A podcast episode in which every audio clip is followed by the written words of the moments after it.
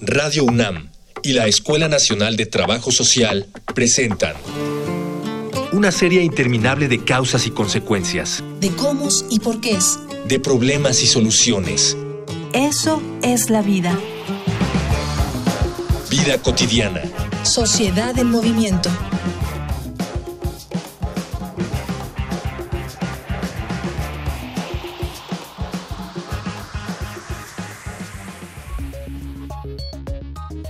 En la actualidad, 168 millones de niños en todo el mundo trabajan. Ellos no van a la escuela, no tienen tiempo para jugar y no reciben la alimentación ni los cuidados apropiados. ¿Se puede ser niño en esas circunstancias? En esta ocasión, en Vida Cotidiana, Sociedad en Movimiento, nuestro tema es el trabajo infantil. Para abordarlo, nos acompañan dos especialistas. El maestro Víctor Insúa, profesor de la Escuela Nacional de Trabajo Social, y la doctora Amada Ampudia, académica de la Facultad de Psicología de la UNAM. Dialogar para actuar, actuar para resolver.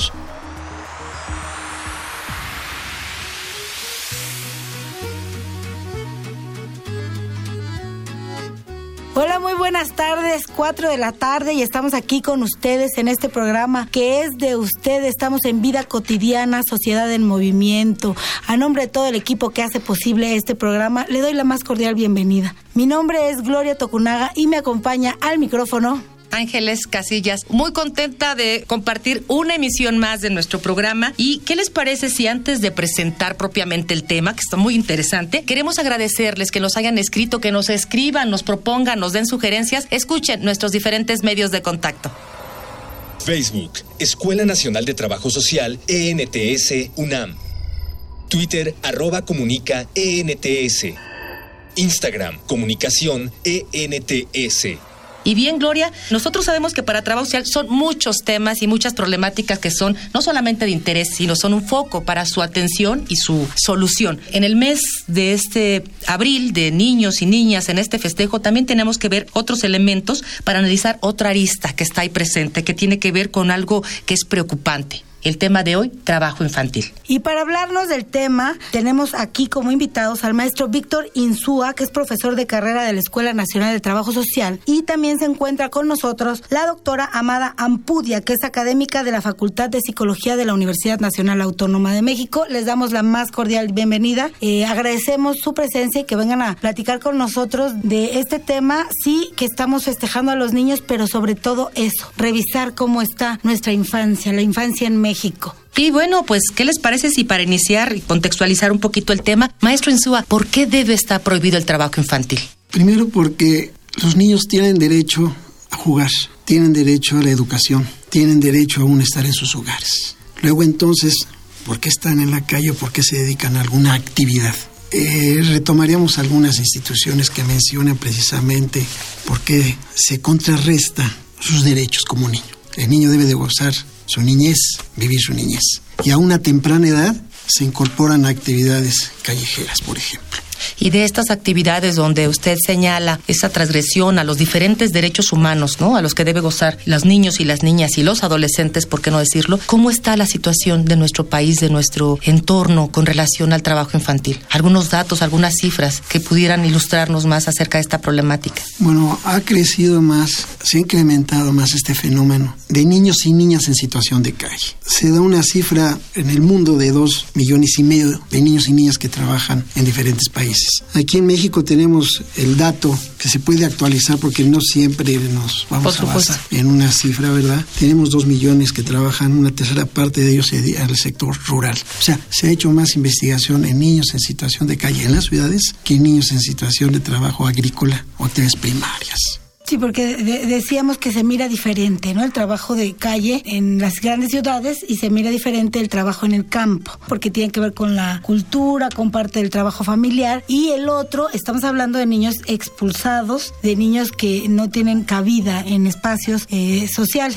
Pero también es invisible en las ciudades o las ciudades intermedias en la República Mexicana el trabajo doméstico que realizan niños y niñas, que es invisible, no se ve, o que están incorporados en una fábrica. Son niños que no se ven, que están están trabajando, por ejemplo. O el trabajo doméstico, no vamos tan lejos. Sí lo detectamos y hacemos, inclusive, exploramos, ¿verdad? Describimos la situación en que se encuentran estos niños. Es un trabajo invisible, no se ve. Claro. Y hablando de estas cuestiones que sean invisibles o de datos que no pueden ser tan certeros, doctora Ampudia, el problema podemos pensar que se ha agravado, es decir, que las cifras van en aumento, que esto tiene que ver con nuestra situación económica necesariamente. Yo creo que no. El tema ha existido. Es un problema que es tolerado, que es conocido. Sin embargo, en general somos una cultura que de alguna manera no ha tenido esa posibilidad de ver el respeto que se le tiene a los menores de primera instancia. El trabajo, porque representa de primer orden un problema que...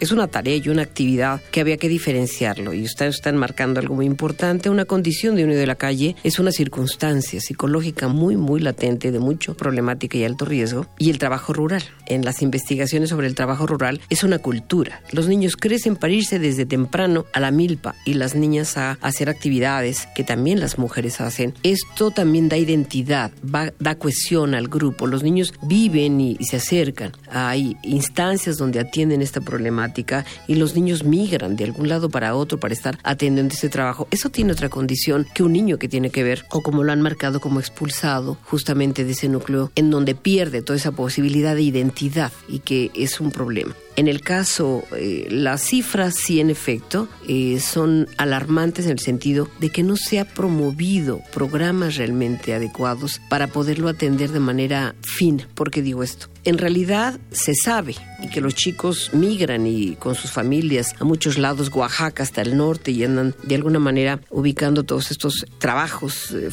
pues son forzosos para los chicos, pero aprenden también otros elementos. Es una cultura, pero el niño en sí debe de tener una responsabilidad.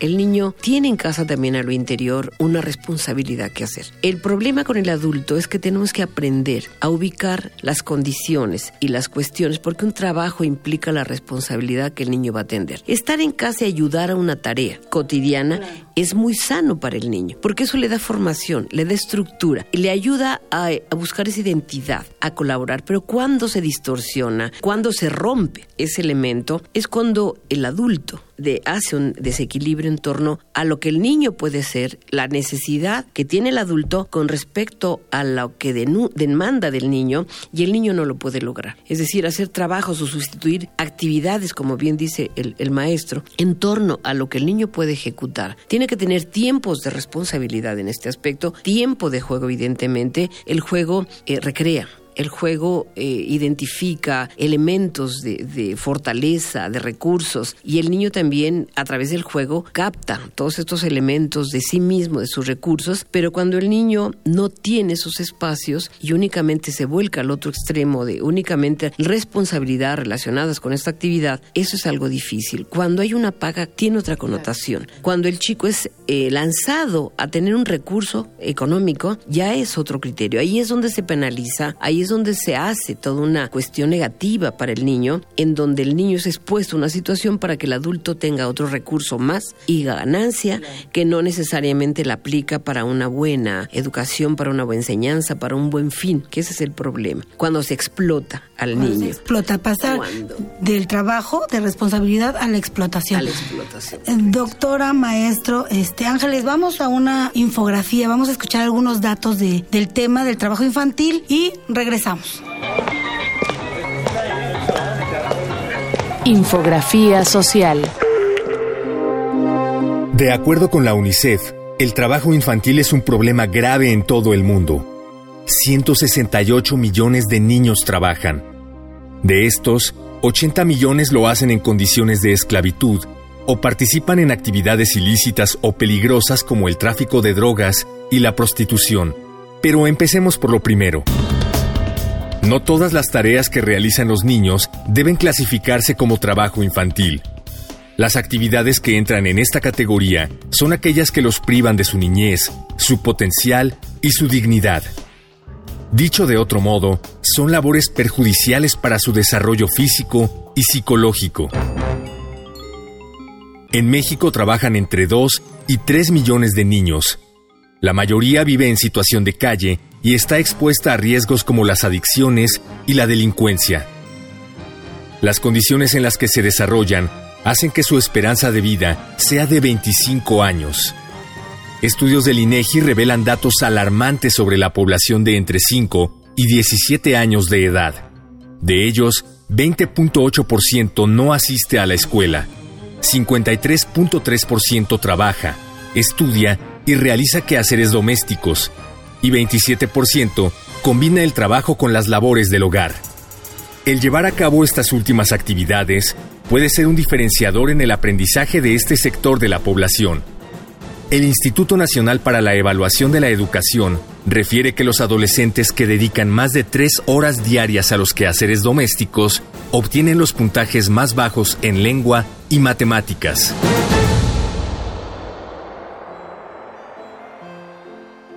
Pues ya escuchó usted cómo está el mundo, cómo está México en cifras sobre el trabajo infantil. Y hablábamos con la doctora Ampudia sobre la situación, la diferencia entre el trabajo infantil y la explotación. ¿Y cuáles serían las afectaciones? Para los niños en situación de calle, para los niños de los que hablaba el doctor Insúa, que son de los que más estudios hay, que niños en ciudad, ¿cuáles son las afectaciones psicológicas? Porque estos niños en algún momento serán adultos y a veces perdemos de vista esa situación. Entonces tenemos niños en la calle, pero ya vamos como a la cuarta generación de niños en la calle. ¿Cuál es el impacto psicológico de un niño que trabaja o que es explotado?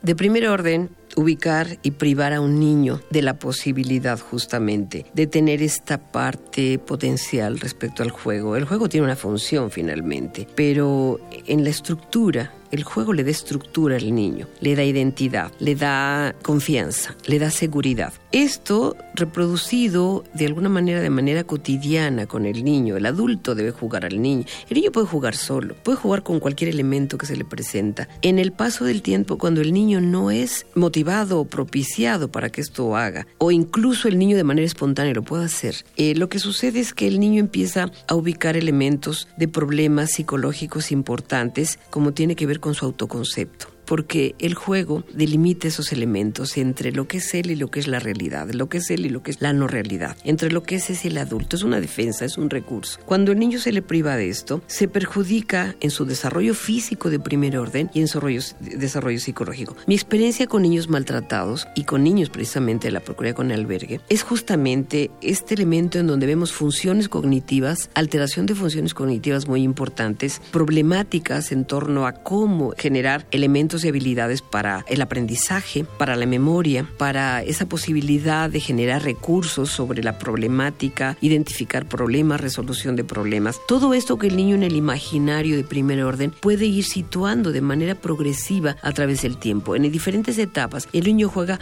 a cosas diferentes. Cuando de manera temprana se le evita o se le enfrenta una responsabilidad que excede todos estos elementos, empieza primero a tener fallas físicas importantes, como cuáles: el hecho de ser más delgado, ser más bajito, tener menos recursos para atender, para concentrarse, para muchos elementos. Empieza también a tener afectaciones de tipo cognitivo en torno a fallas de memoria, problemas de aprendizaje, uso del lenguaje. Posteriormente entra todo el elemento que tiene que ver con la parte emocional. En la parte emocional, el niño se resguarda a través de esta cuestión del juego, en esta posibilidad del niño de reconstruir y hacer justamente reasegurar las actividades que él empieza a hacer o que empieza el niño o la niña a ejecutar a través del juego. Es algo que le va a permitir justamente resguardar, encuadrar, estructurar muchos elementos de sí mismo. El adulto presionando, nosotros lo hemos visto con los niños, inclusive que están en casa y que son recogidos, en realidad empiezan a tener fallas importantes en torno, e inclusive la parte de la verbalización, no escolarizados inclusive. Esta alta agresión implica miedos, temores, terrores nocturnos, problemas o trastornos de la alimentación, de la eliminación. O sea, hay una serie de alteraciones que se van a ir de manera consecutiva. En la medida que va creciendo, va generando un problema muy grave en el menor. No solamente también, porque vamos a hablar de las cosas y los recursos que tiene el niño, en esta capacidad resiliente que tiene el niño, que tiene esa capacidad de construir estos dos elementos para poder lidiar con esa presión que se le genera en el menor. Una niña en donde no puede ir a la escuela porque mamá la presiona, antes de que se vaya tiene que hacer sus quehaceres y sus tareas, que implican desde lavar ropa y cosas muy pesadas que no van acorde con la niña, cuidar hermanos, tener la función materna, de maternaje que no le corresponde. Entonces, todo esto va filtrando elementos cambios importantes en los menores que hacen que el niño tenga respuestas negativas, problemas de conducta en un ámbito escolar o en otro ámbito externo. Híjole, doctora Ampudia, qué bien ilustras todas estas vertientes que afectan el desarrollo físico, emocional, social de estos niños y niñas. Maestro Insúa, ¿qué medidas de protección gubernamentales, asociaciones civiles, a quién le toca y qué está haciendo? Porque, digo, esto es fundamental, no solamente tiene que ver con cobertura de derechos, sino tener un desarrollo adecuado de estos niños y niñas. ¿Qué se ha hecho? ¿Qué nos falta? ¿En qué hemos avanzado? Hay programas de instituciones, tanto particulares como oficiales, lo cual no han logrado sus metas precisamente porque no hay una política social que atienda y responda a esta necesidad. Y retomando lo que dijo la doctora anteriormente, sí, el trabajo infantil está arraigado profundamente esa estructura económico-social en las costumbres y las tradiciones culturales de México, como también en otro país. Eso tiene que ver bastante, y eso se refleja: papás desempleados, carecen de seguridad social, tiene que ver la composición del grupo familiar, concepciones religiosas y formas tradicionales, ¿sí? Porque se comenta si estamos o no a favor del trabajo infantil, pero lo acaba de mencionar la doctora, pues en algunas familias es una necesidad. ¿Cuántos de nosotros hemos observado en algún crucero, en algún semáforo, madres o padres con hijos en alguna actividad de este tipo, y nos seguimos de largo y nos seguimos de filo? ¿Qué responsabilidad tenemos como sociedad? ¿Qué tendríamos que estar haciendo? A lo mejor quiero pensar que más investigaciones desde la academia en cuanto a cómo lo miramos, el fenómeno de este trabajo que desarrollan niños y niñas. ¿Nos compete también como sociedad? ¿Tendríamos que denunciarlo? Bueno, no, sí se sabe qué hacer. Prueba que nuestra Escuela de Trabajo Social ha colaborado en participación en manuales, normas, en el DI, por ejemplo, para normar la conducta de niños que tienen esta situación de calle. Tenemos tesis o un seminario que ya cumple 4 años que se da en la escuela, se llama Infancia en Riesgo Social, donde se invita a conocedores del tema para que se aporte una metodología o un camino que se pueda seguir a través de la institución para beneficiar a estos infantes. Claro. Doctora Ampudia, esto que señalábamos de poder desde la academia, desde los eventos académicos que abonan, ¿no?, a la reflexión, qué difícil, porque quiero pensar que si tomamos en cuenta cada situación, cada caso en particular, empezamos a desmenuzar todas aquellas necesidades que puede presentar una familia. ¿Cómo hacerle cuando nosotros pensamos que ese tipo de prácticas, el trabajo infantil, reducen mucho las capacidades que toda persona requiere para un buen desarrollo? ¿Cómo hacerle entonces cuando nos enfrentamos al conocimiento de estas familias donde no hay un nivel educativo, no hay capacidades desarrolladas? ¿Cuáles son esos retos, esos obstáculos que pareciera que hacen que la salida no sea del todo fácil? Yo, en el trabajo que desarrollo en la facultad, está asociado al maltrato infantil y a la cultura de cómo orientar y cómo llevar a los chicos, pero no solamente son los niños. Hemos trabajado en proyectos que tienen que ver con un modelo de atención para la evaluación diagnóstico y también para la intervención en este punto relacionado con el trabajo padres, madres o tutores, maestros y niños en torno a la prevención. Yo tengo la idea de que la prevención es un punto importante para trabajar este aspecto. Enseñar, orientar, sensibilizar a los adultos a que el trabajo, de alguna manera, sí tiene una responsabilidad, como calificar como trabajo infantil cuando se vuelve extremo o cuando nosotros estamos explotando o afectando al menor sin darnos cuenta. Es una línea muy delgada. Las necesidades a lo interno de la familia, lo conocen ustedes muy bien, son complejas. Entonces, ¿cómo y para dónde llevar estas propuestas de programas o de orientación? Tiene que ver a partir de la prevención en torno a estos grupos. Es muy diferente, ustedes marcaban estos elementos de una persona en una esquina. Esa necesidad de este grupo familiar está alienado, están juntos, están trabajando juntos para un bien común, vendiendo chicles si quieres. Pero en estos programas sociales precisamente es que tenemos que incidir más, sobre todo en programas muy definidos que tienen que ver con grupos familiares, porque son los grupos familiares a los que hay que incidir y a trabajar en este punto. Y sí, en realidad, tratar de orientar en este punto a estos grupos, pero también la escuela es un referente muy importante para que nosotros podamos trabajar. Hemos hecho este modelo en la zona 4 de Mixcoac y tenemos ya varios años haciéndolo, trabajando a favor de muchos de las necesidades que tienen, los problemas que tienen los chicos, los padres de familia, y que desempleo, hay problemas familiares a lo interno, conflictos familiares severos, pero también porque son individuales. Los adultos agobiados generan respuestas de mucha agresión, de mucha problemática para los menores, y no damos cuenta, no dimensionamos el daño que podemos hacerle a un niño en una relación cuando exigimos, cuando demandamos más al menor. Hay que tener, es muy complicado, a veces los papás no nos damos cuenta y es muy importante que podamos hacer. Estos programas pueden ir orientados de manera integrada, donde varios profesionales trabajáramos en este punto, en donde cada quien desde su expertise trabajara algunas propuestas que incidieran y tuviéramos un mismo camino para poderlo establecer. Aquí hemos nosotros invitado a psiquiatras, a pedagogos, a trabajadores sociales, a psicólogos, en conjunto para poder generar desde la base de académica y de conocimiento estas propuestas que den de alguna manera solución, atenderlo con los chicos. Y mire, como este programa lo hacemos entre todos y para todos, vamos a escuchar unas experiencias que por ahí tenemos que preparar la producción. Escuchemos con atención. Voces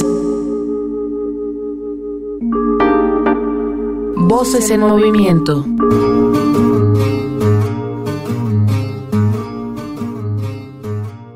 Cristófer Alpauro Pastrana Cortés, soy profesor de asignatura en la Facultad de Derecho y actualmente me desempeño como director de Asuntos Jurídicos de la Comisión de Derechos Humanos del Distrito Federal. El trabajo infantil específicamente se refiere a aquel que es desarrollado por menores de 18 años de edad. Sin embargo, hay una excepción de entre los 15 y los 18 años para que cierta clase de trabajos con una protección y una supervisión especial se pueda llevar a cabo. 8.4 por cada 100 niños, o sea, prácticamente el 10% se encuentran en situación de trabajo infantil, según cifras del INEGI del año pasado. También huele opaco. El trabajo infantil está estrechamente vinculado con la pobreza o con condiciones económicas adversas. Desde luego que a mayor pobreza, mucha mayor probabilidad de tener que influir en mercados laborales a edad temprana, pero no únicamente, también la desintegración familiar, la falta de acceso a educación, la falta de una incidencia específica por parte del Estado y a la creación de políticas públicas que tiendan a temperar este fenómeno de trabajo infantil.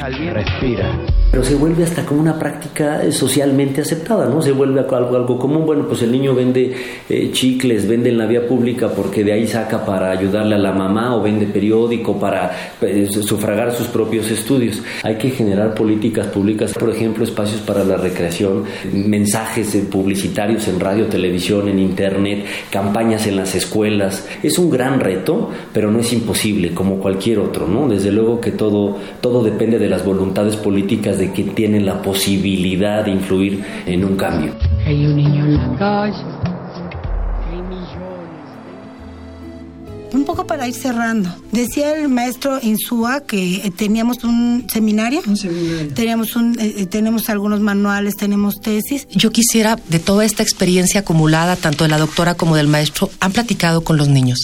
¿Cómo lo perciben? Digo, si a lo mejor sus herramientas de comunicación, por la edad que tienen, por el desarrollo, no son como exquisitas o tan directas, ¿cómo lo viven? ¿Cómo lo han sentido? Si es que han tenido experiencia el trabajo directo con estos niños y niñas. Ahora sí que parte de investigación es cualitativa, donde estamos directamente en trabajo de campo con ellos, y cuando ahora sí que en su mirada se observa el desprecio que también tienen. No digo sociedad, porque la sociedad tendría que tomar, ahora sí, o responder ante este problema, la sociedad, además de los profesionistas o los estudiosos. Pero el niño a veces, cuando lo estamos entrevistando, nos dice, pues también somos niños como cualquier otro niño. ¿Por qué nos ven así? ¿Por qué nos tratan así? Que somos drogadictos, que somos rateros, que somos delincuentes. Bueno, a mí me han dado esa respuesta, ¿no? O sea, somos niños también. Nomás que estos niños reproducen, si queremos en términos generales, la pobreza que hay en sus familias. Porque, como dijo la doctora, efectivamente, a veces está la familia de 2, 3 miembros esperando que el niño termine de ofrecer sus productos, o sea, comercio ambulante, o ayudando a hacer alguna pirámide